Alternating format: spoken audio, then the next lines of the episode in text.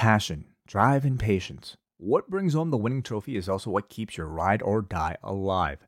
eBay Motors has everything you need to maintain your vehicle and level it up to peak performance. From superchargers, roof racks, exhaust kits, LED lights, and more, whether you're into speed, power, or style, eBay Motors has you covered. With over 122 million parts for your number one ride or die, you'll always find exactly what you're looking for. And with eBay Guaranteed Fit, your part is guaranteed to fit your ride every time or your money back. Because with eBay Motors, you're burning rubber, not cash. With all the parts you need at the prices you want, it's easy to turn your car into the MVP and bring home that win. Keep your ride or die alive at ebaymotors.com. Eligible items only, exclusions apply. Hello, everybody, and welcome to another edition of WrestleNomics Radio. I'm Brandon Thurston, broadcasting live and on demand for Buffalo, New York, where today is Sunday, June 25th, 2023, and it is the night of Forbidden Door. Forbidden Door has not happened yet. It will happen tonight. I hope that I leave the building tonight in a good mood. I heard last week, though, after this podcast, that one of the two of you, Chris Gullo or Jesse Collings, one of the two of you left this podcast in a bad mood. Chris Gullo, can can you confirm that? Uh, the, the, that was not me. If it was me, I would have confronted you, Brandon. Well, by process of elimination, that leaves only Jesse Collings, who, who must have left last week's podcast in a bad mood. Is that true? Not only did I leave the podcast in a bad mood, like the first thing I did was tell some of my other friends in wrestling media that I was in a bad mood. Yes. Okay. Well, that well that that settles that. Um, and we are okay. So I'm gonna record this. It's like it's obviously we're doing this for people watching live. I'm going to record this. I'm going to edit this, and then I'm going to drive to Toronto, and uh, I'm going to try to make an appearance at the Forbidden Pour, which is um, just across the venue, being hosted by Post Wrestling and Poison Rana.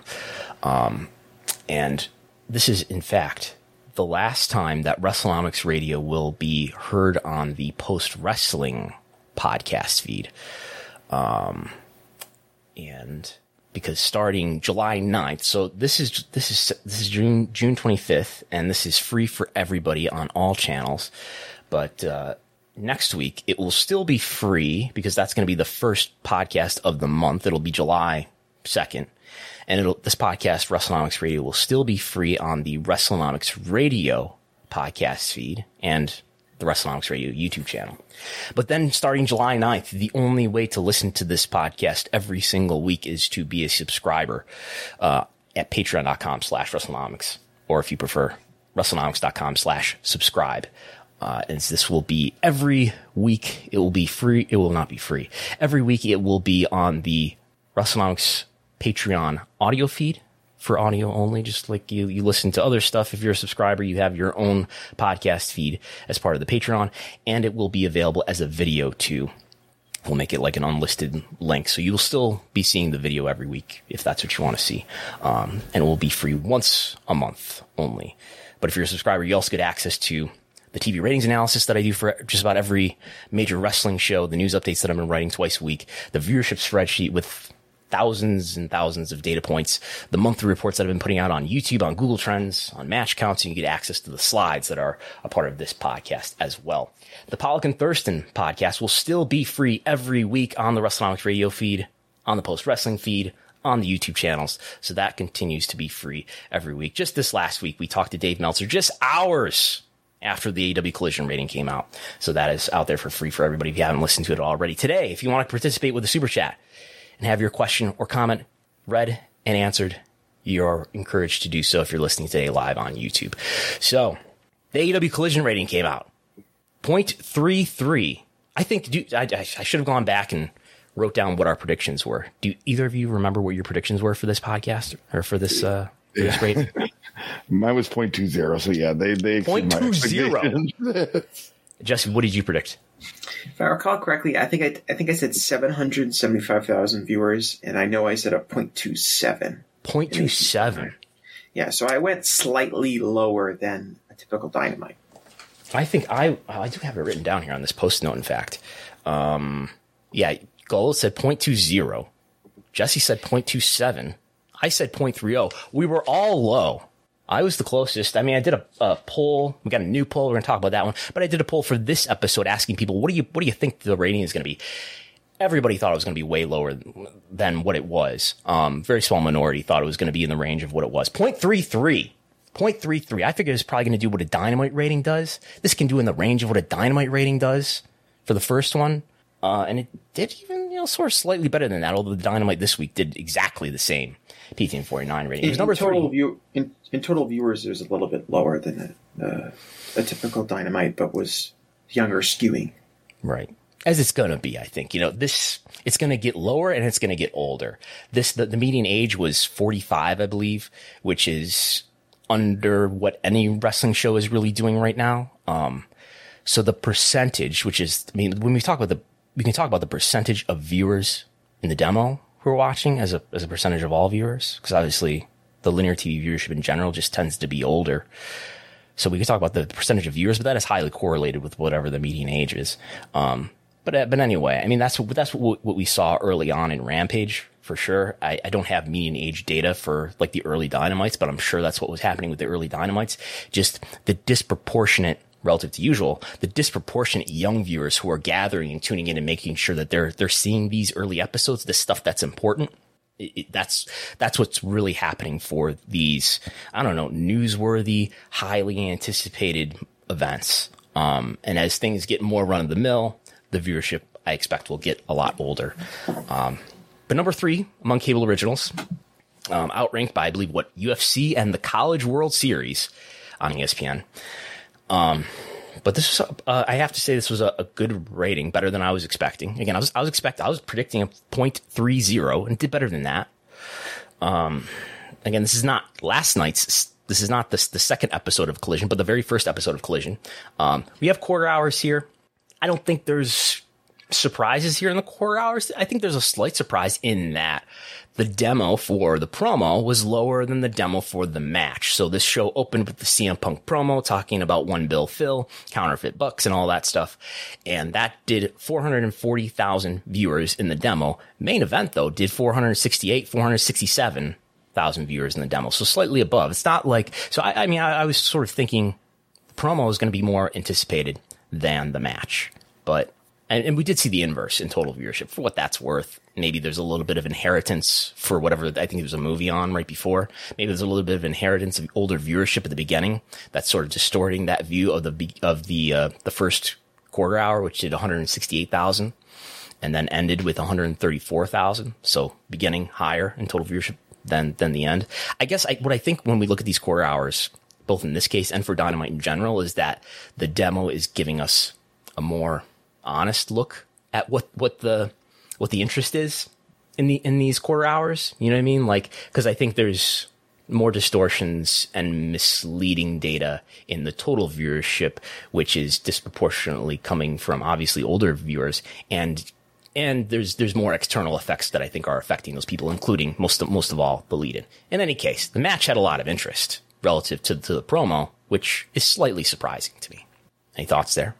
Yeah, I mean, I agree in the sense of, and you know, the 18 to 49 number even popping back up for the, you know, Andrade versus Buddy Matthews match and the kind of stuff at the 845 um, quarter is, I don't know if that's interesting, but going from 390, you know, viewers in the uh, 18 to 49 to 441 is pretty sizable for, for that, for that quarter hour, right? Usually it's the nine o'clock quarter hour that would tend to go up, but seems like, I don't know if it's people earlier um, the normal kind of tuning into collision, but I thought that's kind of notable.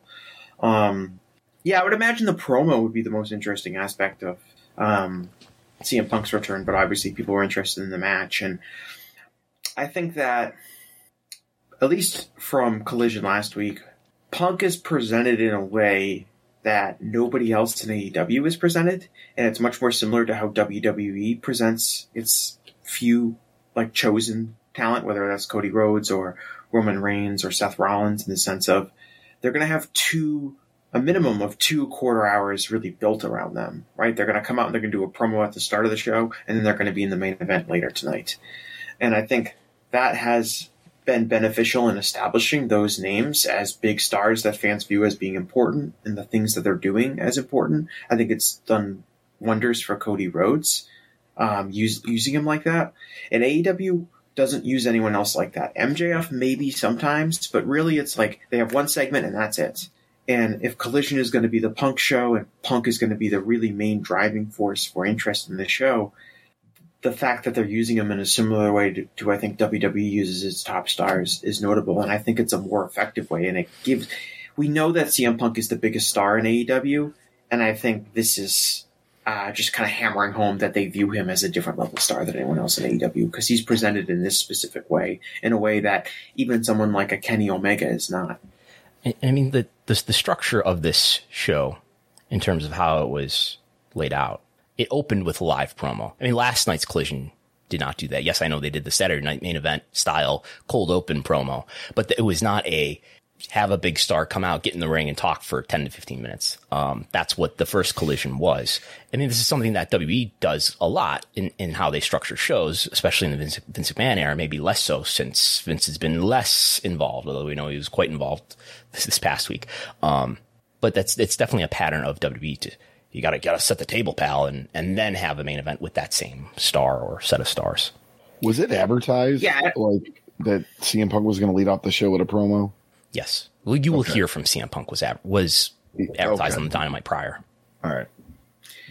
Yeah, and I don't necessarily think it has, it has to be like a structure from you have to start with the promo and then end with the main event. I just think it's the way you present two separate quarter hours based built around one guy, basically. I know the main event is other people wrestling, but it's Punk anchoring kind of two separate quarter hours as opposed to okay here's a 20 minute window and this is when we're going to do you know the elite stuff. And oh here's another 15 minute window that's when chris jericho is going to do his segment. That's kind of the extent of what you hear from people as opposed to wwe they tend to sprinkle in their top stars more throughout the show. And i think that's how collision is using punk. I do think that collision from a like a layout standpoint is going to look very similar to dynamite. Uh, i can already see like uh, the partisan narrative between people who have picked a side between the elite versus CM Punk and um, you know Dynamite versus Collision, and Which side people are going to argue that oh Collision. Well, people are going to argue Collision's so different because you know supposedly Punk has a creative role in it, and it's like Collision is going to be a different show because it's the Punk show, and it's going to look very different than Dynamite. And it's going to appeal to different fans. To me, they're they're the same show because they're being run by the same person in Tony Khan. But we'll see, you know, as we get more data from week to week, if there really is any significant difference between the two shows. I will say from having watched both collisions and you know, I, I pay attention to Dynamite. I usually have it on mute, uh, but I think it's it's a relief for my personal taste to watch an AEW show that's not littered with backstage segments where people are constantly interrupting each other. There's less of that on on Collision so far. Two episodes in, there's less like somebody's backstage for a promo. Oh wait, they get interrupted because you got to set it, got to do an angle for every single match, thus making all angles feel all the more meaningless. But anyway, um, the numbers. So I, I, I'm trying to figure out, you know, trying to think about what's the the second collision going to do. Second collision has happened. We don't know what the rating is. I'm sure there are there are fast nationals out there in the media industry that are being looked at this morning, but not not not not this this media industry, not the wrestling media. Um, so to try to predict what the second collision might do, I looked at what did the second dynamite do, what did the third rampage do, which was after the second rampage, which was the CM Punk debut. Um, and the answer is the second Dynamite was down 28% from the first one. The second, the third Rampage was down 36% from from the uh, the, the second. I'm sorry, the third Rampage was down 36% from the second Rampage.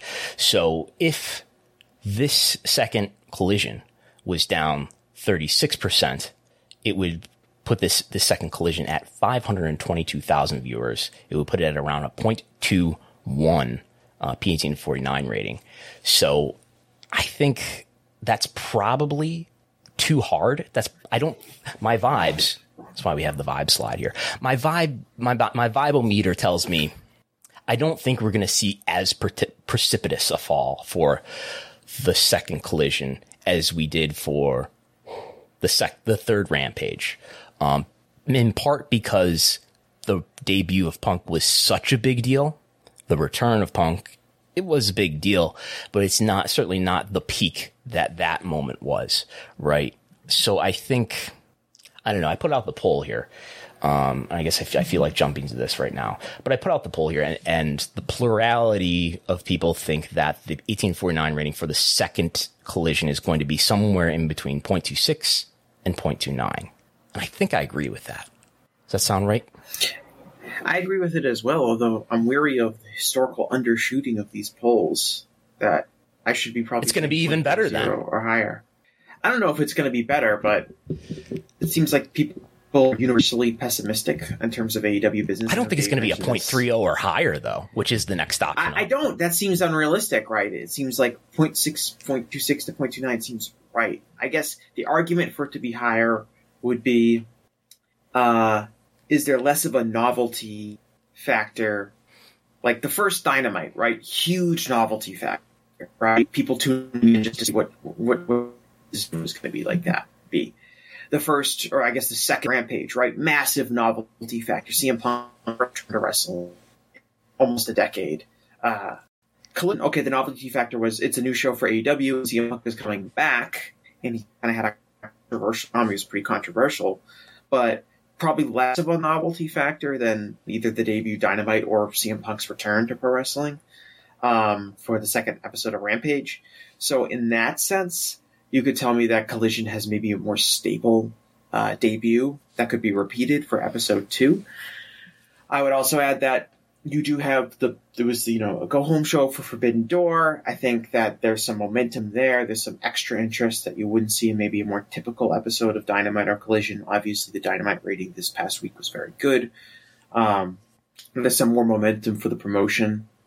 Uh, that feel like could be followed up on. Um, you know what CM Punk said during his promo during Collision, I think was the talk of of wrestling in a lot of cases and stuff. You know, he said the line about counterfeit bucks and things like. That. I think people would be interested in tuning in and seeing what he's going to do this week. Um, that's all the case for the rating to be very similar. I, again, I see 0.26 to 0.29 seems right, but historically people have kind of undershot uh, what AEW is capable of doing. So 0.30 seems unrealistic, but I can't say I'd be super duper shocked if they hit it again. Yeah, I, I think. I mean, the, the big question is what this show does a couple months from now on average, what it's delivering on a consistent basis. Um, just look at what the competition was on Saturday night briefly. Um, it's not that strong. I mean, we, there's USFL fo- football on NBC last night. There's baseball uh, on Fox. There's more men's college World Series, and not that much else to speak of here. Um, if we look at what was most of the what was the baseball game? Most of the country is getting Houston Astros versus LA Dodgers. Some of the country getting Minnesota Twins versus Detroit Tigers. Um, so I don't see that as huge competition. Uh, on the media call, which we'll talk about more, but I do want to touch on the, the there was a little bit of ratings talk on the media call with Tony Khan on Thursday, where he was being asked, you know, what I think I have it in the notes here. Uh, he did, he said, I do know that past performance in the time slot would be a good comp. So the, you know the the question is what's a, what's a good enough rating for Dynamite? And Tony is saying, well, compare it to what that time slot normally does, and I read that to mean it's got to do better than that. Um, so what does that time slot normally do? I think the primary primary thing to to compare it to is not the sports in the time slot, uh, which it's going to be preempted for, which have which has been everything from NBA conference finals between the Celtics and the Heat. I forget how that one ended, where that did 8.7 million viewers, did a point, it did a 2.96 1849 rating, huge rating. It's not going to do anything near that. And that's why Collision is going to be preempted by NBA, by NHL Stanley Cup finals, which are going to deliver better than Collision is going to deliver. Uh, there's a little bit of college basketball in here during March Madness. There's even some soccer here, which maybe it wouldn't be preempted for because it only did a one, only did a 0.15. I don't know though. Could still see soccer pushing collision out. Uh, but anyway, all star game. There- All these, there all was- these. There was soccer last night too. I don't believe the game was until I think it started at 10 p.m. Was it on after collision? Because there was. I don't there know what network it was on. They were It playing Rush Hour right after Jamaica. collision last night. Um, Yeah. So anyway, I, what I what I want to ask is, so what what normally airs when there's not special occasion sports here? Well, it's movies. And do we have any data for what those movies deliver at eight o'clock on Saturday night? We have a few. So through Spoiler TV, it used to be Ratings Ryan, but now it's Spoiler TV, we do get the weekly top 200 reruns. So we don't have every single rerun to look at here, but we do have those that have finished in the weekly top 200. So, so far this year, there are three instances of Saturday night, 8 o'clock movies on TNT that finished in the weekly top 200. We have three instances of that. What did they do? In the demo, they did a point one two, or they did a point one three. So that's the basement for what this show. If the show does not deliver better than that, it's bad news, I would think. Uh, it's got to deliver better than that. So that's what I think is that's the bar that they have to clear by a decent margin. Um, that's pretty low, realistically, because if we look at like what Rampage does at ten o'clock on a Friday night, they do a, um, a little bit less in the, in the key demo, most, but right around that number in the key demo. And you would think that Collision, which is airing in prime time as opposed to at 10 p.m., and has clearly more star power and are dedicated towards it, at least at first, should be able to, it should definitely be clearing out, you know, a point one two. And those are kind of outliers too for a movie, right? Most of the weeks it doesn't hit that, you know, a point two, point one two. It doesn't hit the top 200. It, I would think it's the case that usually if, if we had every data point of what the movies are doing on Saturday night in prime time, it's on average probably a little bit less than this even. Um, because um, unless the weeks that it didn't make it are, are just elevated across the board in the top 200, you know, but that, that's likely not the case. I could look and, you know, sort of verify that, but I, I did not look, but it's probably going to be this or a little bit lower, right? Um, so, so I was doing some thinking last night. And by the way, if, if you hate ratings talk, I don't know why you're listening to this podcast, but if you hate ratings talk, um, and you think it's totally pointless and inconsequential, again, I don't know why you're listening to this, this podcast, but this is, this is more consequential ratings news this week and the weeks to come than, than really at almost any time. It's, it's, it's on that level. The, the most important and crucial time for, for ratings numbers that I think are meaningful. This, this is up there with the best of them um, because wherever this show settles, and I get, and I, you know, I, I totally grant that week one, week two don't tell us a lot. It tells us what the peak is that it's going to fall down from. But the big story is, in terms of economics, is where collision ends up. What does collision deliver on a regular basis? Because what collision delivers on a regular basis, if I'm a WBD executive, I'm going to weigh heavily into how I negotiate with AEW for the next TV rights deal. Because what, so I'm, so I'm doing a bunch of math here and basically weighing out how various pessimistic, moderate, and optimistic outcomes could weigh into how AEW's TV rights fees are valued. So these TV rights fees are going to be valued by ratings, but also by time spent. How much viewer time is AEW helping WBD deliver. Um, and we do the math and we, we come out to, you know, it's either going to be something like 70 million hours on an annual basis, 78 million hours on an annual basis, or 84 million hours on an annual basis. And this is extrapolated from the, the rating. So the three scenarios I've got here is let's say collision ends up delivering on a regular basis by like September, October, December, delivering about a 0.14 that would be pretty bad, right? Because that's only at the level of the movies, just slightly above what the movies are doing. That would be pretty bad, I think. Uh, and then I, I did a more, what I consider to be a more moderate, uh, outcome, which is where Collision is delivering on a regular basis a 0.20 in the demo, 0.20. And then I have a more optimistic outcome where they're delivering a 0.24. So I don't think that that would exceed my expectations if it's doing a 0.24. I think that's on the high end of the realm of possibility. So let's call that the optimistic outcome. And the moderate outcome, 0.20, and the pessimistic outcome of 0.14. And then we can extrapolate from that three additional scenarios for each case where you, have got a, a pessimistic multiplier on their TV rights fees, a moderate multiplier and an optimistic multiplier. Basically, that's just uh, the pessimistic outcome is that on a viewer per hour basis, WBD says we're only going to pay you exactly to the rate that we're paying you now, which is about a dollar per viewer hour. Um, I'm going to assume that AEW is now getting about $75 million on an annual basis for the additional collision uh, as a weekly program. We know that they were getting about $44 million on an annual basis. Um, I've said at least 70. So let's say it's now about 75. So if collision doesn't do that well, they're, they're not going to get a raise, perhaps, or they're going to get a very small raise perhaps.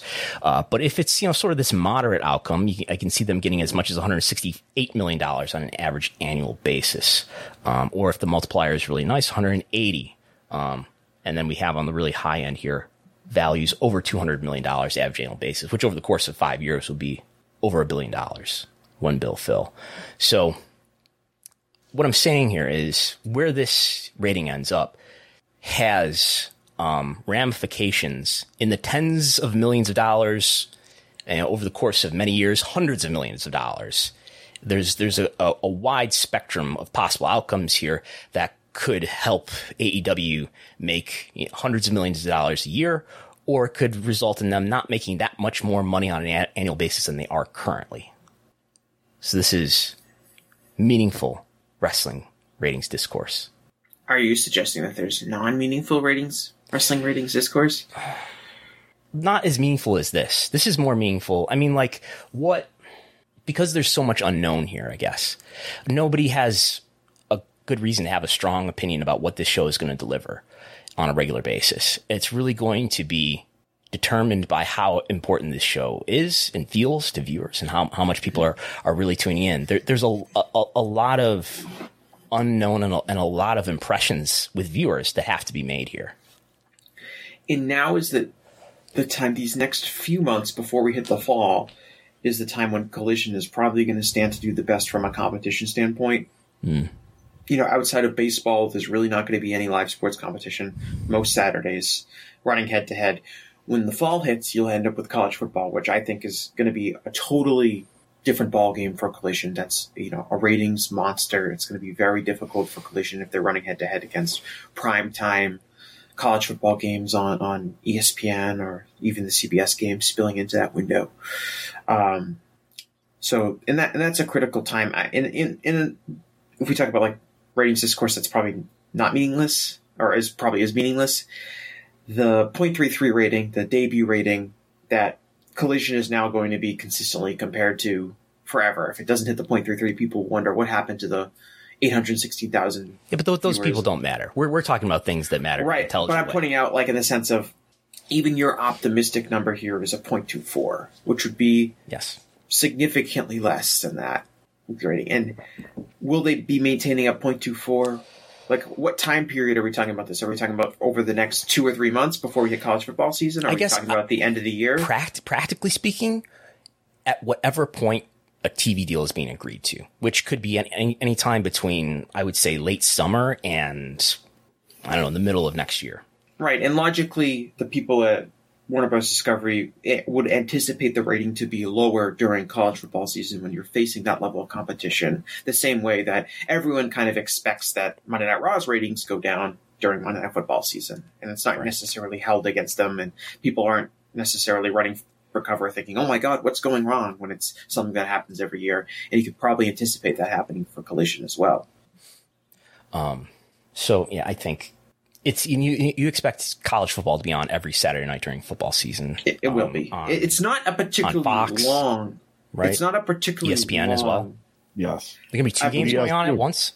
I believe so. ESPN or ABC typically will have the big, you know, matchup that will air on Saturday nights there it might have been changed because I know the SEC deal is, is expiring, but I'm not sure if it kicks in this year. Typically, the biggest game is also like a four o'clock or three thirty game on CBS, which could conceivably, um, if it starts, maybe I don't know if it starts a little later or goes into overtime, could spill into the collision window as well, um, perhaps. Um, but the other thing about college football is that it is really not a particularly long. Uh, season in the sense of we're talking about maybe like 13 weeks, you know, from late August through mid November, realistically as like providing competition. So it's really only a few handful of months. But I expect the collision rating to really be impacted by that because that is a, a level of head to head sports competition that they're not going to face really at any other time except for, you know, the, the NFL games that start rolling out on Saturday, which again will also be a factor uh, in the winter months Yeah. for a few weeks. So I, I, I guess the the point that I'm trying to make is, you know, we we know what dynamite is delivering. It may slide here or there, it may may rise here and there, but we know it's going to deliver for now somewhere between like a 0.26 and a 0.34 or something like that. And that it's going to deliver in that range on a regular basis. It may diminish over time with the, the, the weakness of, of linear TV, but we know what it's going to deliver. We kind of know what Rampage is delivering at this point, but what, what Collision is, is, is a black box. And we're going to discover that over the, over the course of the next few months, what, it, what it's really capable of. Um, and that's going to be hugely determinative to what the value of AW programming is because we kind of know what Dynamite's value is. We kind of know what Rampage's value is, which is a lot less, but we don't know what the value of Collision is. And if, if you're WBD, it makes a lot of sense for, for it not to be true that you already committed to a TV deal with the addition of Collision because you don't know what the value that it's capable of delivering is. You're going to know what it is after a few months here. Or maybe you can kind of assume what it's going to be even at, at that point based on what you expect the hit from college football to be. Um, so, and, and same for WWE. At, at least in the case of Raw and SmackDown, we kind of know what Raw and SmackDown are doing. They're doing better than they were last year, but we kind of know where they're going to land. NXT is being souped up here to do better ratings than it, than it's done before. Um, but we have a general base. We know as, as a base what that show's going to do. Just the unknown with, within a much wider range, I would say. Do we know what, what Collision is going to do at this point? Um, and we will learn and with, with great excitement what the numbers will be as the weeks move on. So, um, moving on. Again, if you want to do a super chat or a comment, feel free to if you're watching and listening live on YouTube. Um, Dynamite this week did the same rating as Collision, 0.33 in the demo, did 900 more more viewers in total, older viewers by median, 902,000 viewers, 902,000 viewers. No million? Yeah. 0.33 in the demo. Um, this was driven overwhelmingly by older viewers in the demo. The younger half of the demo, 18 to 34, was actually slightly down by a few percent, single digits as a percent, it was down. But in that older half, 35 to 49, me and Gullo, we were tuning in in greater numbers. Uh, people of our age. The Phil demographic. It kind of is, isn't it? Would you say that, that that is the CM Punk demographic? The people who I don't know, they're they're now between the ages of 35 and 49, and they were what? They were the more of a prime age for CM Punk's run in WWE. Yeah. I mean, when he shows up in ECW in 06, so I'm 30, I'm going to be 36. And in, in 06, I was like 20. Or no, yeah, no, I was 18, 19 years old. Yeah. yeah that makes sense. Yeah. Okay, so I don't know if there's more to analyze there, but that's that's Dynamite did a better rating than it's been doing in the last few weeks. This was its best rating, I believe, actually since February in the demo. In the demo, this was not a spectacular number uh, in total viewership, but it was much better than usual in the demo for Dynamite. Um, NXT. All right, Seth Rollins. Is he a draw? Is Seth Rollins a draw? Nobody, as we know, nobody in wrestling is a draw, especially not in WWE. Well, we're going to put it to the test on Tuesday night on the USA Network, 8 o'clock p.m. Eastern against Bron Breakker. NXT on Tuesday night, 773,000 viewers, which is its biggest audience in more than two years. You have to go back to April 2021, so just after the Wednesday Night War ended, to find a rating, an audience that is as big on average as this one was. Uh, if you want to look at the demo, 0.23, it's been since the Halloween Havoc episode in October 2020. October 2020 was the last time NXT did a demo that was this big. Number two in the demo for Tuesday. Get this. NXT has never, never ranked as highly as number two in the demo on its night. Ever. So big rating here. Um, it was up in demos. We have it on the screen here across the board. I mean, men were up, men in the demo were up the highest among the demos we're listing here, uh, listing here. So But was it really Seth Rollins? I mean, there was a lot on this show. It could have been Dana Brooke and Cora Jade. It could have been Wes Lee and Tyler Bate. It could have been Chase U. But the qu- quarter hours tell us that that this audience peaked at the end. Um, NXT, unlike all the other shows, has an overrun. The overrun varies in how long it is. It's always under 15 minutes, just about. Uh, this was an eight minute overrun this week, which averaged across those eight minutes 950,000 viewers. 950,000 viewers. In the demo, it averaged a 0.29 across those eight minutes. Um, the quarter hour eight, so the last qu- last full quarter hour of the show, grew the audience 15%, grew the audience eight, uh, 17% in the demo for the Seth Rollins versus Bron Breakker match. Um, so as far as testing whether Seth Rollins can, at least for one week, pop a big rating for NXT, the answer is absolutely yes. Will we be pointing at? The, will people be pointing at this one week of NXT ratings when Seth Rollins Hall of Fame discussions start? I'm ready. Seth Rollins was in fact a draw. Remember when he popped that big quarter hour on NXT?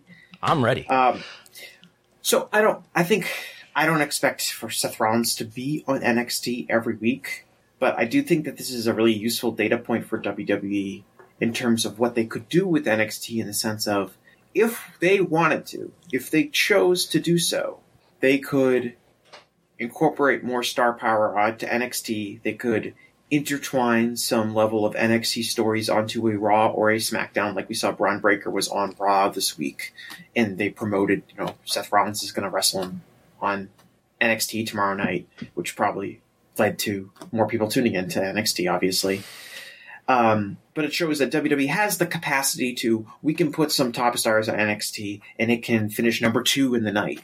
Um, that is something that WWE can do if they choose to do so. Would it be diminishing returns if you did it every week? Probably, but it does show that those tools are at WWE's disposal, which maybe wasn't the case because if you go back to the Wednesday Night War era, there was a time where WWE did have a lot of main roster stars coming down and wrestling people on NXT. Famously, Charlotte won the NXT Women's Championship and was down there every week. And the return on those stars going to NXT was relatively minimal, if I recall correctly. Um, and that's not the case now. Now you can definitely see, you know, there's a f- little bit more of a main roster influence on NXT over the last month or so, and ratings have been up. And obviously, this was the big one. Seth Rollins, by far the biggest star um, that they've done that with, coming into NXT wrestling. You know, a young guy who's kind of presented as NXT's ace in Bron Breakker, and you see the results, which is you know a very healthy jump in the in the eighteen to forty nine.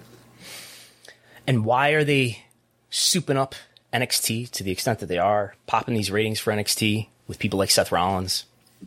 Does anyone have any theories why this is happening right now?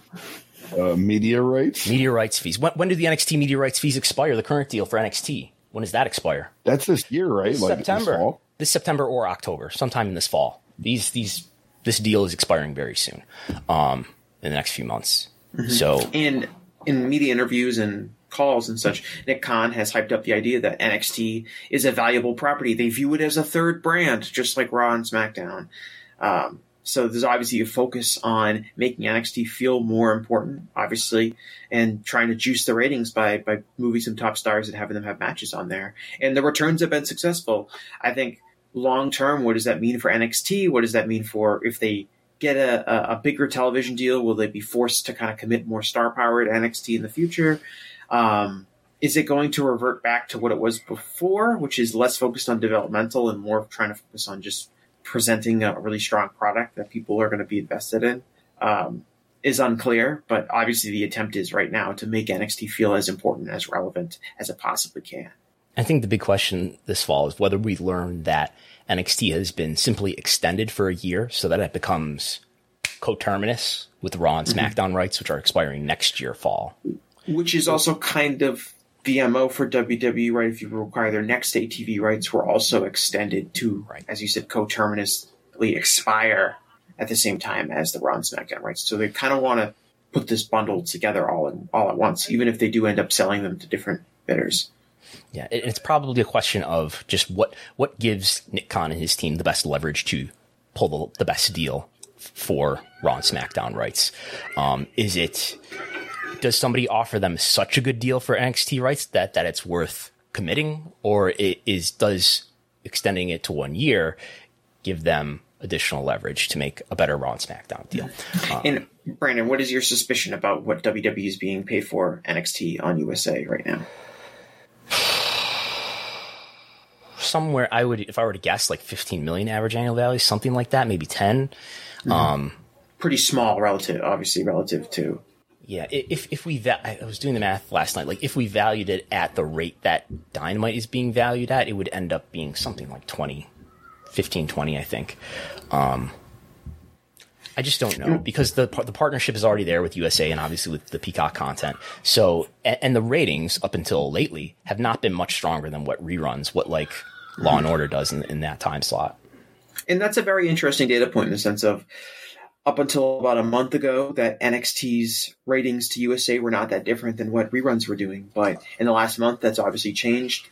Um, the fact that they could get a, you know USA up to number two on Tuesday nights um, this past week is you know probably pretty alluring in the sense to USA in the sense of what kind of content can we have that will draw ratings and make our our our, our cable station stronger.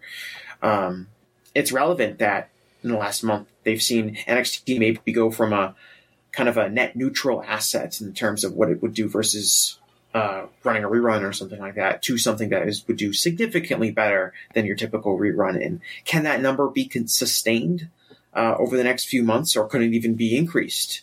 Um, and then if, I, I'm USA, you know- I, I want to have discussions all the time with WWE about like, so it's doing great ratings. Wow, this is awesome. We love you. Okay, but is is this how it's going to be a year from now, two years from now? Convince me of that.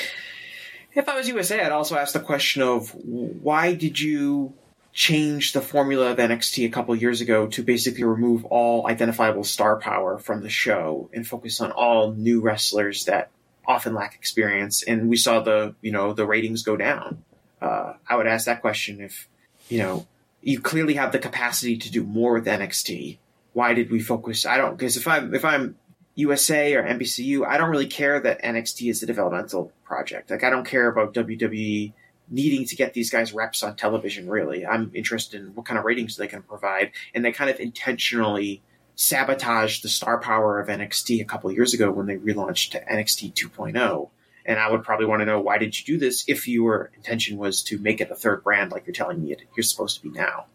And I think the answer is because Vince and people who think like Vince know best, and they thought that the old black and gold at that time vision of, of wrestling, where it's you know you're relying on smaller people who are work rate wrestlers, that's not what's really going to draw and feed the main roster well. What's going to feed the main roster better is people that we can use as blank slates and, and draft from, you recruit from various sporting fields and turn them into our vision of what a sports entertainer is.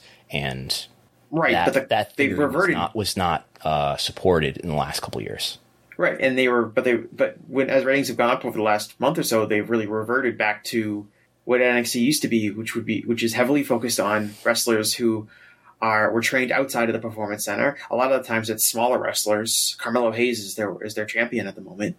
Um, and, and it's not. It seems like NXT over the last month or so, uh, especially if you go back and look at that takeover card um, from last month, is is much closer to the you know kind of super indie promotion than it is the performance center promotion in terms of what talent is being highlighted. It's you know Carmelo Hayes is the champion obviously, but you also have wrestlers like Ilja Dragunov and Nathan Frazer and Tyler Bate uh, and these Well, well, very they all came through the performance center though, so they're all WE trainees. right. Well, you could have said that back during the you know Johnny Gargano and uh, Adam Cole days too. Yeah, same for that too. Uh. They- they- we we W trained them. Right. They went to the performance center. but obviously the philosophy is, has, has flip flopped back and forth, and I think in WWE's mind, the you know pushing the the ex college athletes and the the perf- true performance center trainees is probably a better investment in the sense of NXT as a developmental project. But that has to be balanced with NXT, a business entity, and something that you can sell television to. I, I would um, conclude this. It's 10 years since the Performance Center opened in July 2013. My opinion is that there seems to be something institutionally in the way of WWE's Performance Center being able to produce wrestlers who have outstanding value to WWE based on the, the resources that you you have and all the advantages that you have by being WWE. I think it's greatly underperformed in delivering wrestlers versus the value that they've gotten out of people who had wrestling experience prior to coming to WWE. And my conclusion would be that maybe there's something about what we do that just doesn't make us the best creator of talent. Now, that's not to say that we should stop training people altogether and stop recruiting athletes and all that, but to acknowledge, understand, and, and work with the fact that maybe there's something about our institution that maybe we can improve or maybe we can supplement to deal with the fact that there's that, that we're just not the best at creating talent from scratch all the time and that there's a lot of other talent that we can pull in and, and get value out of. And even if you look at the last so NXT 2.0, when did they launch that? Was that last year or was that two years ago? September 2021. So we're looking at close to two years, like a little bit more than 18 months since that has happened. On the main roster right now, if you look at the main roster, which one of those like NXT 2.0 names that they, you know, trained in the performance center and started pushing NXT 2.0, who, who is having an impact on the main roster right now? That would be one of those people. Austin Theory. Right, but you know the theory's not one of those guys. I, but but if, as as far as anybody who's not paying attention to wrestling, which is the majority of the people, I think that their that their business partners are are are, and they're you know what I mean. They, they will Well, I'm moving. I'm moving past the business part. I'm just thinking. you want to talk real? I'm talking about like a talent valuation valuation standpoint. You you spent 18 months dedicated to this NXT 2.0 model, of training the superstars for tomorrow. And if I look at the main roster right now, who is making an impact on the main roster that is a true performance center trainee that you know emerged over the last 18 months on NXT 2.0 and is now on the main roster? Over the last eighteen months, I don't know. I'm Bianca Belair, but you're but that's probably That's No, that's first one. before, the, yeah. before the deadline you're trying to talk about. Um, I don't. Right. I think there's a a small amount of people that are still in NXT that I would say WWE is pretty high on. I would say Bron Breakker. I would say um, Tiffany Stratton. I would say maybe the Creed brothers. And I think Yeah. those people will continue to be. Gunther maybe, but you know we I we'd all agree Gunther was tremendously talented before he ever stepped set foot in WWE. Yeah. I mean, same thing with LA Knight. He might have been there in a little bit of the 2.0 No, no, reign, no. Okay, I'm talking yeah. about like people that were actually Yeah. trained by the performance. But did they know how to look in the camera and, and work for the camera though? I think Pretty Deadly will become a big deal for them, but that's still fairly new. Okay. Right. I'm just thinking of people who. What are my results 18 months after we started this experiment of NXT 2.0? Where what are the results so far? Um, and I would say, look at the main roster. Who is making influ- influence in the main roster right now? I mean, I'm trying to think of anyone who's even been called up. It's probably pretty limited. You could say like someone like Zoey Stark, who didn't have a ton of indie experience before coming to WWE, but was around the indie scene Toxic. Attraction got called up. Right, but those are veteran wrestlers, right? Yeah. Uh, Yes. all three of them though. No, the the one. that Mandy Rose isn't with the the- company anymore. Well, yeah. but- Gigi Dolan is like I said, I, I, what I just brought up, I think Pretty Deadly's the only other really example probably that didn't have they was they didn't have experience before. I don't think did they? who? Anyway, Oh, the tag team, Pretty Deadly. Oh, pretty Yeah, deadly. yeah, um, yeah. I'm not sure. I mean, if it, there's also a level of like, there's a difference between a guy like you know a Walter level wrestler signing Yeah. with WWE or LA Knight, who you mentioned, like versus you know someone who has uh, maybe a years of, of, of scattered indie appearances and then got signed by. WWE. So as as a data observation, I want to point out here what I've. I'm just going to affirm my own narrative over the last couple years. Is it's just saying that quarter hours are interesting. They're often misleading, especially when it's not remarkably. Wow, look at. I mean, this this quarter hour trend that we see here in NXT and the quarter hour trend that we're going to talk about in a minute with SmackDown. These are truly meaningful, undeniable changes in the quarter hours across the show that I have to attribute to the content. Now, what's happening on, on a lot of times, uh, especially with the dynamite quarter hours that people hyperanalyze, what, what we're seeing is differences that I don't find to be particularly meaningful. In the alternative, I would suggest looking at the these charts that I put in the TV ratings reports every every TV show that look at everything by segment. And yes, YouTube doesn't draw a lot of money, but I think it's it's a more reliable indicator of interest than quarter hours often are. My point being here that look, the quarter hours clearly reflect that the Seth Rollins and Bron Breakker match did well. We see that corroborated in the in the YouTube data here, where the most viewed YouTube clip for NXT last Tuesday by far is Rollins versus Breakker, and then secondarily Hayes res- saves Rollins from a Balor attack, which is the post match angle, and then even after that, Seth, Seth freaking Rollins makes his return to NXT, another video, which is by far more viewed than the others. So if you're looking to see who's a draw, which is one of the most important questions that, that we can ask in our entire lives, the YouTube videos, I think, tell us a more reliable story than the quarter hours do. Anyway, we're reporting quarter hours and we're reporting YouTube views. This post wrestling podcast is brought to you by NerdWallet's Smart Money Podcast. Financial literacy can be daunting, but it's one of the most valuable things you can equip yourself with. On NerdWallet's Smart Money Podcast, their trusted financial journalists offer easily digestible, conversational discussions on topics like balancing your portfolio. If you think an ETF is one of Cena's five moves of doom, this show might be for you. Planning for your tax bills this April, so you don't have to worry about a visit from Irwin R. Schyster. And putting away more money for retirement, because unlike most wrestlers at the end of their careers, most of us should only plan on retiring once. Listen to NerdWallet's Smart Money Podcast on your favorite podcast app. Future you will thank you. Uh, every week. Now, here's Roman Reigns looking into the camera directly at Jesse Collings, saying, "Acknowledge you at home. Acknowledge me." Roman Reigns drew another strong quarter hour, and and the Usos. The Usos did. I don't believe Sami Zayn was was a part of this angle. Last, this is two, now two Fridays ago, June sixteenth. This is the Usos turning, I guess, on Roman Reigns as well as Solo Sikoa. Uh, the final quarter hour grew the audience 19% in total, 16% in the demo. This show, which averaged 2.4 million viewers, peaked at almost 2.8 million for the final 15 minutes. Uh, another in what is becoming a preponderance of data points showing how strongly the bloodline angle is performing and is corroborated by YouTube videos that just these two videos for the Uso super kick Roman Reigns and the decision, which is Jimmy Uso making the decision to stay with his brother Jimmy, just soaring with about 2 million viewer views each for these two videos, just soaring above everything else, which at best had 300,000 viewers below it. So just doing multiple times more views on YouTube than, than the other stuff is doing. So the case for Roman Reigns being a draw continues to get fortified here. Any responses? You're, you're muted, Jesse. You're muted, Jesse. I can't unmute you because you've muted yourself. If you uh, go on the, uh, I'm curious. I'm, this is just a general question. This is true for all YouTube channels. If you go on like the WWE YouTube page, um, and like the actual channel itself, like a video like automatically starts playing. Does that count as a paid uh, YouTube view? Probably counts as a view. That ruins the data, doesn't it? They they probably just- I'm put just Roman. Reigns up there at the top. You can't count it. Um, it probably counts, yeah. I mean, it's Yeah, it ridiculous to suggest that that that the um right the data in the quarter hours, especially week to week, is so over. And look at this: three hundred thousand versus two million. right um in the sense of uh that obviously people are interested in it you know it's interesting i think the we you, you have the um the overnights from from friday night um it Yes. appears they're going to do another strong rating right It's going to be down from Uh. this this past week. Right. It's going to be down from the sixteenth, but yeah but good still. and, and Reigns was not on the show on this past Friday.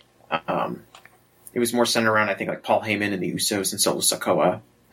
Um, so it'll be interesting to see, like, week to week, um, like, I don't know when, or I assume Reigns is probably going to be on the show next Friday because that's a go home show. Uh, just, do they, I'm sorry, I'm, I'm behind. Is there a match announced for Money in the Bank for Roman Reigns yet? they are doing uh, a blo- there's some gimmick. tag. It's a tag match. It's it's a Yeah. Bloodline Civil War, I believe, is, is how it's being built. Mm-hmm. Yes, Usos versus Reigns and Solo Sikoa.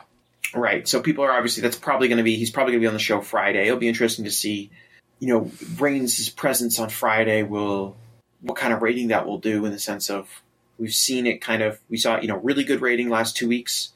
This past episode probably down going to be slightly without Reigns. What happens when he comes back? Will the rating go back up? Will it be about the same? Um, did it peak when the Usos finally made their decision? Um, because that's kind of the big moment in turn that people were waiting to see. Um, that's all relevant data, but obviously, um, this is the the best period of Roman Reigns' career in terms of being an identifiable draw. Um, it's a huge feather, in the, and it's a huge feather in the cap for the Usos as well, who I think emotionally are kind of the pivotal characters uh, in the storyline. So in terms of uh, their their status as a drawing act, their status as a, as a main event team that can that can really move business. Um, I don't know if you know what their kind of Hall of Fame resume is going to look like for the Wrestling Observer Hall of Fame, they should but that's this, this is a very notable um, moment for them in the sense of Yeah. is Roman Reigns probably the primary factor for this business? Yes. But at the same time, the Usos are, are really pivotal players and in a lot of ways carrying a bulk of the uh, like emotional storytelling and the investment is in them uh, to a degree. So it's a huge, you know, benefit to them. And I guess Paul Heyman, I mean, as, as a character is obviously very important. Yes. And you can believe that there were some people almost a year ago that were saying some guy named Drew McIntyre should have won the title when they were in Cardiff. Do you remember this? Yes. Well, he should have, but uh, that's neither here nor there, right? Would this, and, and people have, you know, kicked and screamed about Cody not winning at WrestleMania. Is this all as successful? Is it diminished at all? Or to what degree is it diminished if Reigns had lost the title in either either case at WrestleMania or at Clash of the Castle? It's kind of impossible to prove. So is it worth debating at all? Or, yeah, I, think heard you and my, my you response John, is it's it's not yeah. Go ahead. you and John Pollock talked about this Yes. on Wednesday, um, in the sense of uh, this storyline between like like the the bloodline dissolving, right? Roman Reigns does not necessarily have to be champion for it to to work, and one could argue that it would actually make more storytelling sense if Roman Reigns had lost the title because it would show, you know, be an excuse for broader insecurities that Reigns has to emerge and to become more suspicious and jealous uh, of the Usos. Um, the fact that Roman Reigns still has the championship, largely because the Usos and I guess Solo Sikoa have continued to help him retain the title, um, throws some level of logical uh, questions towards why would the Usos and Roman Reigns have this problem. But um, largely, you could say that Reigns' Reigns' need to have the title. The Reigns' need to have both titles, not not not even just one of the titles, but both. He's got three titles. He's got three belts. Yeah, I guess he has three titles. He's a triple crown champion. um, you know, the need to have the creation of the new title for for, for Raw and things like that. Um, one could you could easily argue that it's not necessary to the angle. If Reign, Reigns loses the title, then there's no Seth Rollins belt to, to give and, and have him go to NXT with. I, I'm being facetious, sort of. Um, if you want to participate, by the way, the super chat, go for it. Um, Forbidden Door tonight uh, in Toronto. Um, we did have a not an earnings call, but a media call with one Tony Khan. Um, there were a few a few items that we can talk about from the Forbidden Door media call, which happened on Thursday. Um, the the biggest one, I guess, being that there had been a report um, earlier in the week from Ariel Helwani on the MMA Hour saying that you know it's it's been reported reliably that that Bellator and I believe Scott Coker has confirmed it, the, the Bellator is exploring a sale. Bellator is the MMA company that's currently owned by Paramount. You know that company formerly known as Viacom CBS. Um, so they're shopping Bellator. There have been reports that PFL, Pro Fighters League, which is another MMA organization, is interested in merging with Bellator. Uh, Ariel Helwani is reporting that the Khan family is interested in acquiring, has looked into it, has looked into acquiring Bellator. Liberty Media also, he mentioned as another company that's looking into acquiring Bellator. Liberty Media is the owner of Formula One, the Atlanta Braves. Yes. Anything else remarkable? I think those are the two biggest assets. There's, I think there's like some type of communications thing, but yeah. Liberty One, we highly believe was it did make a bid on WWE uh, in in the strategic alternatives process, but obviously did not come away with it. Um, so Tony was asked about this on Thursday, and he says, "quote I was surprised to see that report. I haven't had any conversations with them about that, so I don't know what that was about." My father, Shad, who's Shad Khan, uh, hasn't had any conversation about that either. Of course, he went on to disparage Ariel Helwani, continuing his long-running blood feud with Ariel Helwani. Um, so that's that. I guess so we're not going to see a merged UFC WWE versus a merged Bellator and AEW after all, which seems like a possibility for a day or two there. Uh, so there's that. Other things he said there.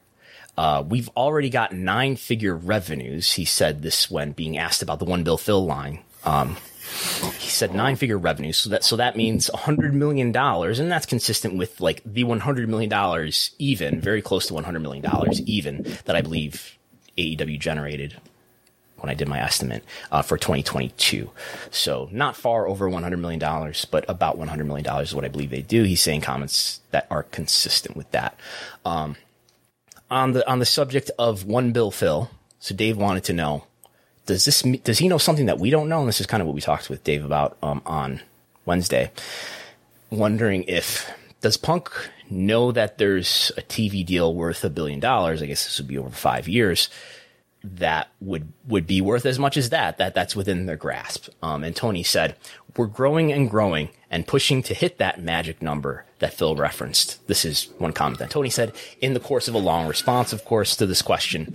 Um, my my read of that comment again, we're growing and growing and pushing to hit that magic number that Phil referenced. That that tells me that I'm sure Tony is aware of the rumors as well of, you know, the rumors of several weeks ago where there's, oh my God, there's a billion dollar deal worth five, you know, over five years. That's obviously not the case now, but that this comment tells me that he sees that as something that is attainable.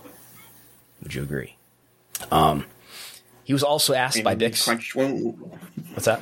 When the when the rumor was going around about that number, I mean, we did a lot of discussion and analysis on is that a, a, a, possible number that could exist? And I think we determined that it was something that could possibly exist.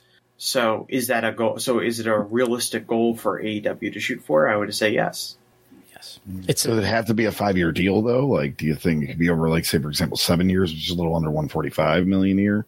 Yes. You know, I could so. see it being. I mean, look, the the W Canada deal is ten years, so I think that and the yeah. NFL deals are really long, right? Not that not that we should compare well, much yeah. to the NFL deal, but an ACC deal I think was like 15 years or something crazy like that. Yeah. Anyway, I could see a, a wrestling deal being longer than five years. And there's also additional components such as could pay per views be moving to HBO Max or something like that that could also uh, factor in how much money the, the deal is worth.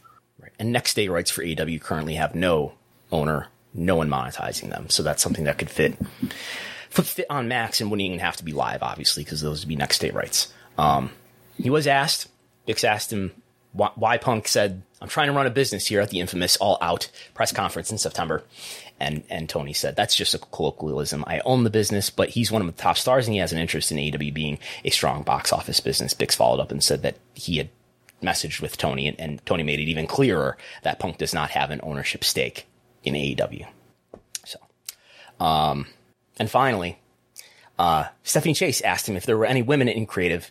Uh, he he mentioned Madison Rayne and Sarah Stock, not just once, not just twice, not just not, but, but actually three times. He mentioned their names three times. Does that count as having six women?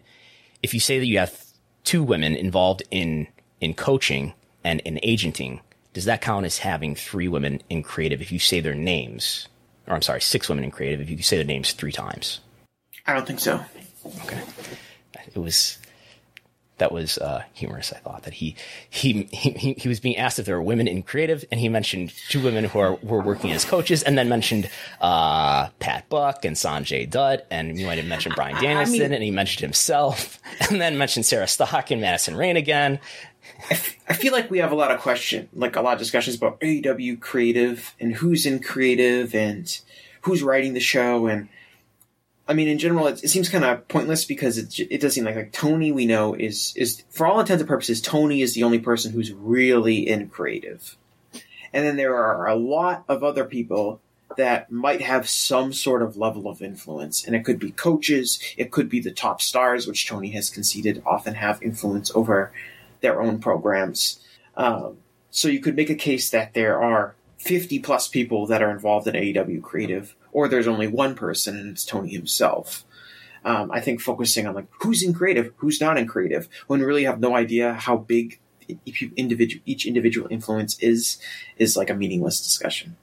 I think it's it's a more important question to ask as his the, the, the amount of content that AEW is creating has I mean, multiplied since the beginning, right? It's gone from being a two hour show to being having three hours of weekly content to three hours of weekly content and a Ring of Honor show now.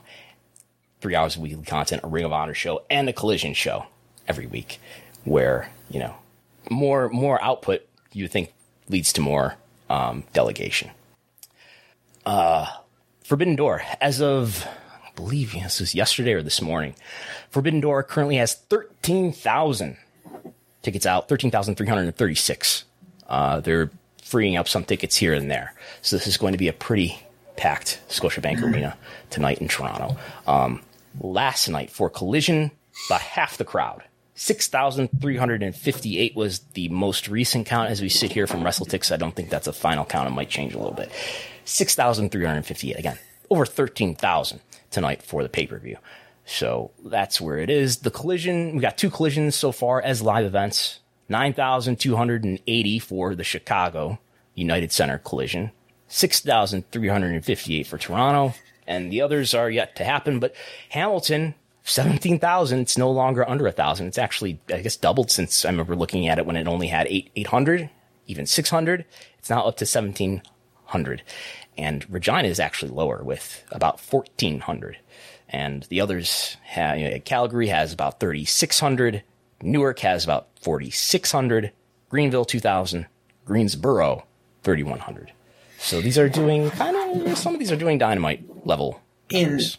in the the ticket movement over the last week for the Toronto show that eventually got to probably around 6500 or so was was tremendous um, because a few weeks ago I was like I can't believe what they were at like under 2000 tickets out and I was like I can't believe they're so low given that this is a the, the day before a major sold out pay-per-view event that should theoretically have a lot of fans flying in to who, who would want to watch this show um, so the fact that they got up to what I would consider a pretty strong number uh, is is is impressive. Um, obviously, like the Hamilton number is still very disappointing, but given that it's they've more than doubled their ticket sales over the last week, um, is valuable. I, I I think there's a lot to kind of my original notion about why the ticket advances were so weak was that people didn't know what Collision was going to be. They weren't sure if it was going to be like Rampage, which is a largely skippable show with nothing really major or important happening on it. I think so far establishing Collision as the CM Punk show and as the show that, you know, major stars are going to wrestle on and there's going to be matches and angles of consequence. They continue to do that. We'll see ticket sales continue to improve for Collision because fans are going to understand what they're going to get. And it's not going to be a, a B or a C show. It's going to be something that's just as uh, relevant as Dynamite.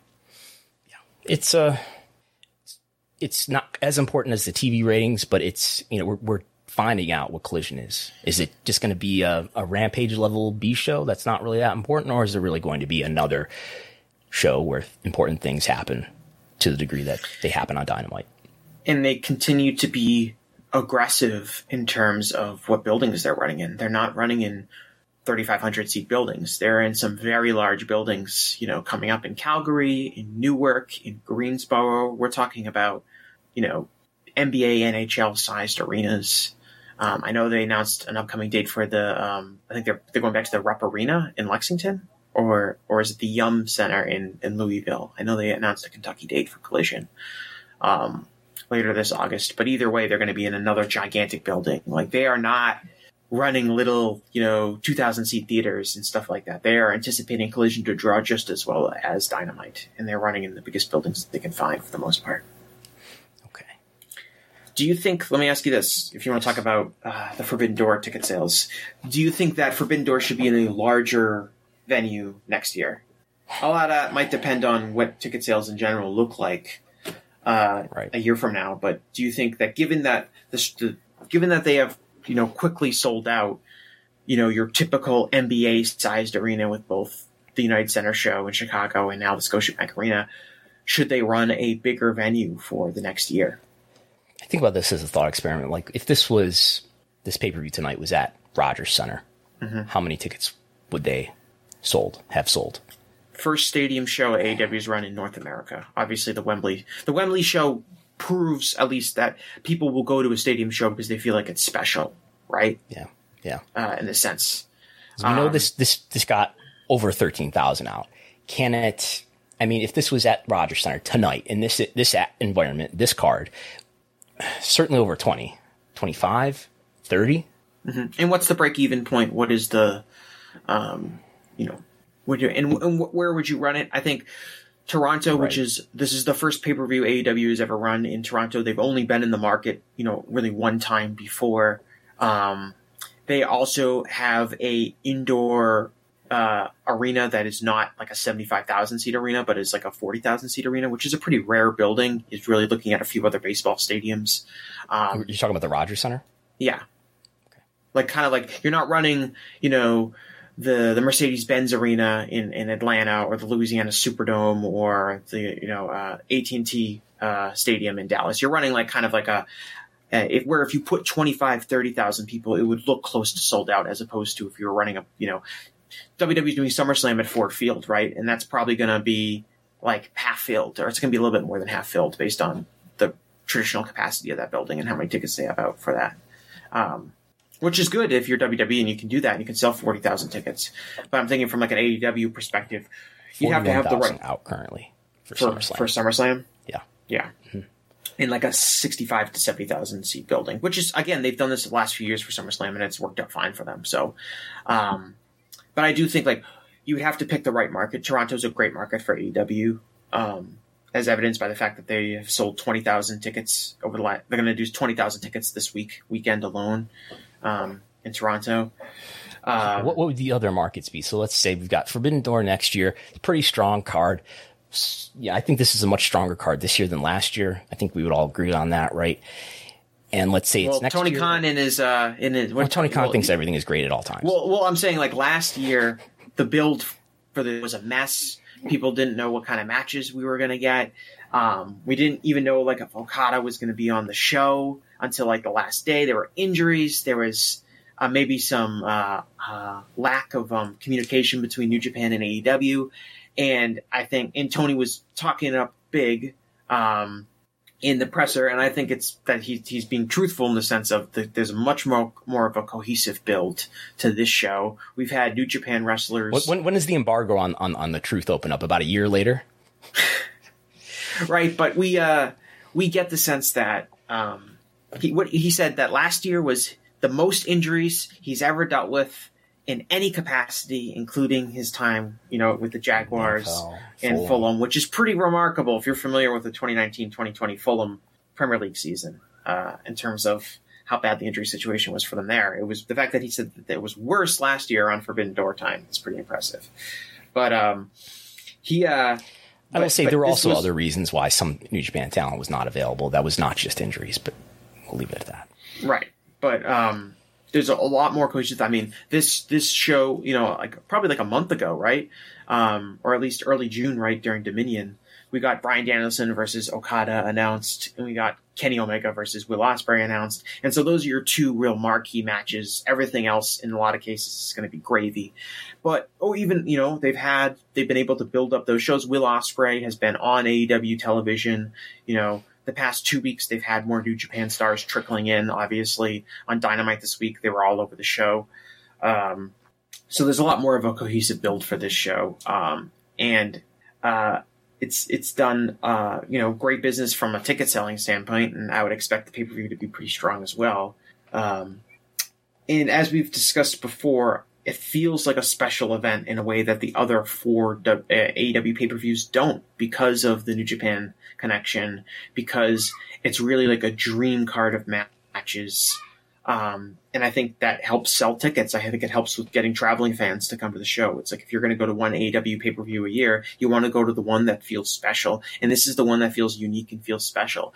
Uh, the Wembley Stadium show will feel special and unique when it happens again this August, but if you're just looking at the calendar, Forbidden Doors, the one day of the year where AEW kind of does feel like they have a special event as opposed to the other pay per views, which are all very similar. And I think that helps sell tickets.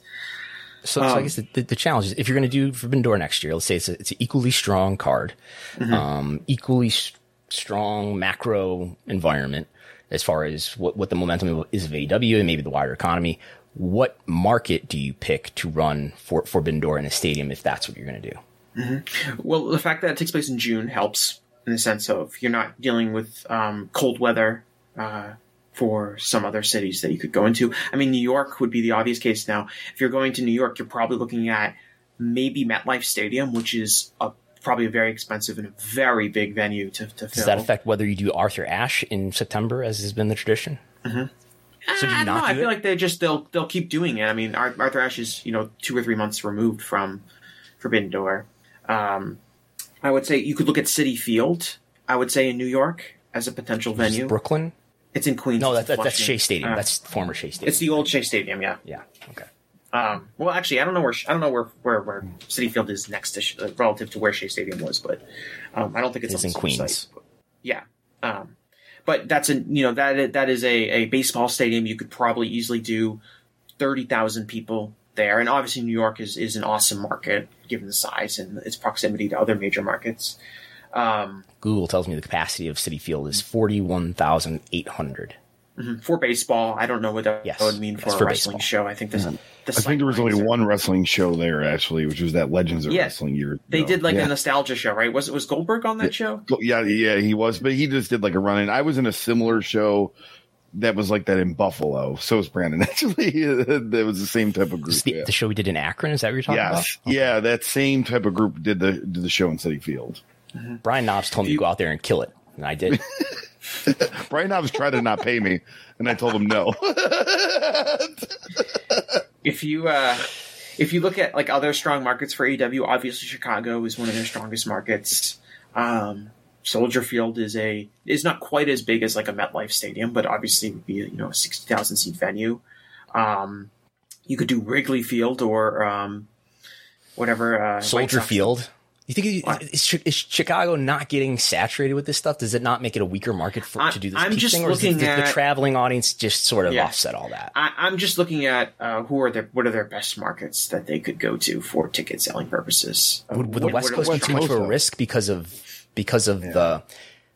I speaking for myself. I haven't gone to. I went to Las Vegas, but I was not going to go to San Francisco for Revolution because it was just more expensive for me, being one of the many people who's on the East Coast of the Mm-hmm. United States. It just makes the the, the travel the barrier right and theoretically be much be very restrictive towards european uh, travelers as well flying to toronto flying to new york even flying to chicago maybe you probably get direct flight to a lot of those markets as opposed to man going from like you know london to lax and that's not going to be offset by the peop by, by the fans traveling from Japan to go or to uh, Australia, yeah. I mean, I mean that's probably a small, a, a small enough amount. But we're talking about the traveling fans. It's true.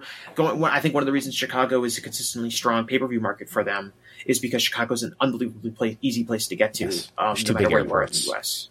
yes. Right. Chi- they it's a- like Chicago, Atlanta, and Houston have like the most connection, so you can get Right. money. Um, and yeah. Chicago is in the middle of the country, so it's not too far from the West Coast, not too far from the East Coast, within easy driving distance to a lot of. Uh, I mean, one of the reasons I think Toronto, despite it being an international market, um, is because Toronto is, is is really strongly located, not too far from the Midwest, not too far from the East Coast. Um, obviously, cheaper international flights too. Yep, and to the Toronto, Toronto, metro area is obviously a, a really large metro area. Um, but yeah, I mean, if you're looking at like places, the fact that you can do it in the summertime makes it less restrictive. If you don't necessarily need to be in a dome, it obviously helps to be indoors from a weather perspective. But you could do a baseball stadium. Um, now you're, it's during baseball season, so it has that. That's a scheduling aspect that would need to be rectified. But plenty of baseball stadiums host um, concerts and stuff during the, the baseball season, so it wouldn't be impossible to get something done like that. Okay. So I guess the conclusion is it doesn't really matter what the market is if it's if it, if you're going to draw from people out of the market in and and that market think it- I think it definitely matters. to travel to. Yeah, I think it matters to an extent. I wouldn't run it in. Look, there's not a reason they haven't. factor because you're you're you're relying on. There's a reason they haven't done a stadium. Sh- the- it's a. re- There's a reason that Tony Khan owns a, a, a NFL stadium and they haven't run a, a stadium show there. Run it in Jacksonville, but it's, Jacksonville is hard to get to. You'd have to make. I definitely Right, have to make a Jacksonville is not a strong market for. There's a hotel issue too in Jacksonville. Yeah, like, Like when the Super Bowl was there, yeah. Yeah. Um, so, you know, Atlanta, I mean, and I, we're talking big domes. I would say that you could get away with like a baseball stadium or even like an MLS, you know, a, a mid-sized stadium um, that you could run Well- that seats 25,000 people. What about the West? Coast? Now, the C, the Seattle's MLS team, do they play in the Seahawks Stadium? I, I Yes, can't do. remember. Okay, do. so Portland would be more what I would be thinking of. Like, but Portland. Well, you could also do safe, you could do that. Safeco Field in Seattle Yeah, where the Mariners play. Um, that's a, that has a dome. Seattle could be a really good market. I mean, it'd be expensive for East Coast travelers, but Yeah, I mean, if you wanted to do West Coast, you could. Um, could they go to Montreal? Is the Olympic Stadium still open in Montreal? I have no idea. no. I do have. uh I was saying off air. I do not. I did, was not going to be able to do ELO draft, ELO draft update, but I will. So if you if you haven't listened uh, to an episode we did like a month or two ago, we all picked five wrestlers. The three of us picked five wrestlers who we thought would perform strongly in their ELO, which is a chess rating, would perform strongly in their ELO ratings, treating wrestling matches like chess matches in terms of the scoring. Um, we do have an update, which, yeah, it's about, about a month ago, right? Because I've got this early May. So this, this is about two months ago, I guess. Anyway, um, the answer, the answer is I'm still beating everybody by a wide margin, which is how we started, right? I, I have Moxley, Okada, Reigns, Shida, Shingo. Gullo has Jade Cargill, who's who's going to become inactive soon, probably. Uh, Orange Yeah. Cassidy, Gunther, Hook, Sanada. Jesse has Athena, Kamille, Wardlow, Bianca Belair, Nick Aldis. Um, and for people watching, Please know the can see amount of the, green on my. Yeah, please know the green Are- my. are- I'm going to you rapidly making catch progress? Brandon at this rate. you, you you also Yes. suffered a loss here as Wardlow Wardlow lost the title. Um, I'm guessing that's what this is, although it should have counted on the 17th. Anyway, um, these numbers have not been verified by an independent auditing committee, but Wardlow did clearly suffered a loss recently, probably to Luch- Luchasaurus uh, when he lost the TNT title. Um, Nick Aldis, Nick Aldis is, is starting to, uh, which is a Jesse wrestler, is starting to slowly gain. Um, I believe he is number one in TNA though, or I'm sorry, Impact Wrestling. Um, He's wrestling for the Impact title against Alex Shelley. I think that's soon, so it could be the champ. Um, any other interesting changes here? Um, Orange Cassidy, of course, conti- uh, Orange Cassidy was a good bet as he was, you know, continues to Yeah. uh, gain in ELO score as he continues to win matches. I've got I've got no changes in my in my score going way back here, which doesn't make a lot of sense. I don't know if the conditional this conditional formatting is correct. Anyway, I'm winning by a wide margin here, so I apologize for that. Um, anything else to talk about? Brandon, can you take the, the, the, the listeners to what your schedule is today? Um, I'm going to edit this podcast and get it uploaded and ready to go for the podcast feeds. Um, I'm going to make sure I have everything I need, but it's it's I'm just driving. Um, but so I'll I'll make sure I'm ready to go. I'll get in the car. I'll drive to Toronto, which will take about two hours. Um, I will go to the Forbidden Pour nearby the arena. I'm gonna have to find parking, which is I've anticipated is going to cost me like fifteen dollars US or something. And I will, you know, I will park. I will go to the Forbidden Pour. Probably, I will go to the show. Um, I have full disclosure. I have bought a resale ticket. AEW will comp me, but I have spent money like 50 $49 on a resale ticket so that they're not giving me gifts greater than $15. Um, I will be at the show. I will probably walk around a great deal and not sit in one seat very much. Um, then I will go to the press conference whenever that starts, probably like 11:30 or midnight, and the press conference will probably go well over an hour, and then I will drive home. And I would anticipate being home around 3 or 4 a.m. And wh- why are you doing all this, Brandon?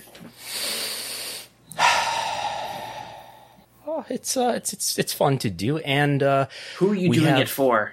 for for the listeners, For the viewers, listeners, the So subscribers who allow me to do this because it's not totally free to, to, to make it there. Um, I have to drive. It's not as expensive as, as flying.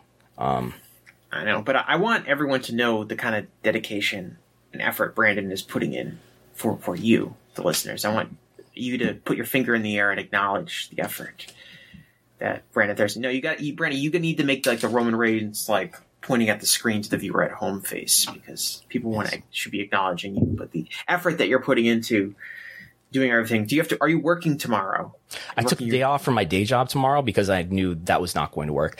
Um, I, I so I, when I went to Las Vegas, I went home and the next day, I don't know, I got home at, at like prime time hours, and then I went to work the next day, and that was challenging. So I you decided always I'm take the day off after. yeah. So I decided I'm gonna take Monday off. So I do have Monday off, so I don't have to get up early on Monday. I wanted to highlight the dedication that Brandon is putting into traveling to going to the show. He's going to be asking questions in the press Yeah. conference that are he thinks are going to be pertinent towards the interests of his listeners. Any suggested Um, questions for the press conference that you want to give me here? Depends who's there. Um, Right. if I, I have said this, if I was interviewing if I was interviewing Tony Khan, I would bring up his um, Palhinha tweet where he, Hmm. you know, retweeted a, a football aggregator who was spreading a rumor that was not true about one of his Fulham players being a potential uh, having a potential release clause in that contract, and he said definitively they did not have a release clause in his contract. And I'd ask him, you must see W, you know, false rumors about your wrestlers and your wrestling promotion all the time, how come you don't take to t- social media and equivocally deny them at the same rate? Because I do think a lot of problems in AEW could be avoided if Tony did take that tactic, as opposed to giving non-committal answers to any real serious questions that are asked of him in terms of personnel, in terms of contract situations, in terms of when we're going to see wrestlers again, and things like that. Yes. So if if, if AWPR is listening, now they now they know what to prep Tony for. If you can get him to hold still. I think it's interesting. We're two months out. We really don't know what All In's going to be on yet. So like that that should be a question asked, especially that's the next big major event.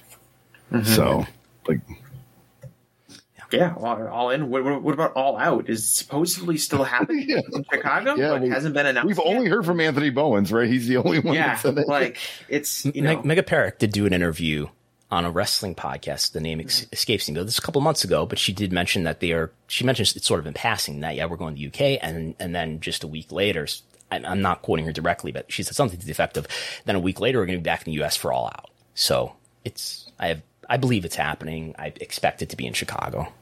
Mm-hmm. But I've got a, why, got a hotel and flight announce, booked. Why why not announce it? They yeah, I mean they've usually announced the next pay per view right after the current pay per view, right? Mm-hmm. I think they've so like I, I remember t- at the press conference for Full Gear, Tony sort of looking to Rafael Morffi and saying basically saying, yeah, we can, we can announce the Chase Center for, for Revolution. He was like, yeah, yeah, sure. so, something like that. So that's sort of when that was confirmed. And I, guess in terms of selling tickets to All Out, I'm, I don't think they're particularly concerned about, like, they, they feel like they can probably announce it with less of a build up towards it and still sell, you know, 10,000 tickets to the, uh, um, what's the building that they run in now? It's the old Sears Wintrust? Center, right? Uh, no, now Center, Wintrust. now Arena, the Now Center. Yes, Yes, used to be the Sears Center. Used to be the Ro- used to be like the Rosemont Horizon uh, Center. The Now Center is, is not the Rosemont Horizon. Oh, it's not. The Rosemont Horizon is no, now it's different. Allstate yeah. Arena. Yes. Oh wow! So that we're talking about a fourth arena now in Chicago. Yeah. So so now is way out in in like the suburbs in Schaumburg. Yeah. And Allstate Arena is closer to Chicago, but it's not actually in Chicago. It's in Rosemont. Yeah, and the, the Unite Center is downtown they, they, Chicago. But, but All Out Wintrust is something else. Yeah, I think it's All Out takes place at the Allstate Arena. No, all, AW has never run the Allstate Arena slash Rosemont Horizon. All Out and All In both took place at at the Now Center, also known as the Sears Center. Wow, I got to get my Chicago venue straight. Um, I'm also planning. I'm planning on going to All Out for Chicago. I'm planning on going to SummerSlam Detroit. I'm planning on this is my my latest idea is that so all out will be in Chicago that Labor Day weekend. WBD just announced payback in Pittsburgh. So my plan is to to drive to Pittsburgh, fly to Chicago, fly home. Be a rental car involved in that. So that's that's my current plan. We'll see how that all plays out. Um, anything else? Um, once again, if you're not a subscriber yet to patreon.com slash Wrestlenomics, if you want to listen to this podcast every single week, subscribe to patreon.com slash Wrestlenomics. You will get to continue to listen to this podcast every single week in both audio and video. It will not be available to free listeners any more than one week a month, uh, beginning July 9th. So we will be back for everybody for free on YouTube on the Wrestlenomics podcast feed. But this is the last episode that is of Wrestlenomics Radio that is on the post wrestling feed. Pollock and Thurston continues to be widest possible distribution for everybody on both post wrestling on Wrestlenomics going forward. So that's what's happening there. Thank you all for listening. Um, talk to you next time. I'll, I'll be at the press conference. Maybe you'll you'll hear me there. But otherwise, I'll be back with John Pollock next week. I guess I'll say we're we're going to talk to Mike Straw. That is our current plan to talk to Mike Straw, who is a video game reporter um, also from Buffalo. And longtime friend of mine, yeah, Mike Straw, good guy. There, there you go. And this will be just after AW Fight Forever has been released. So he will have played the game by then, and we will discuss it and whatever that means for AW and wrestling business. Talk to you then.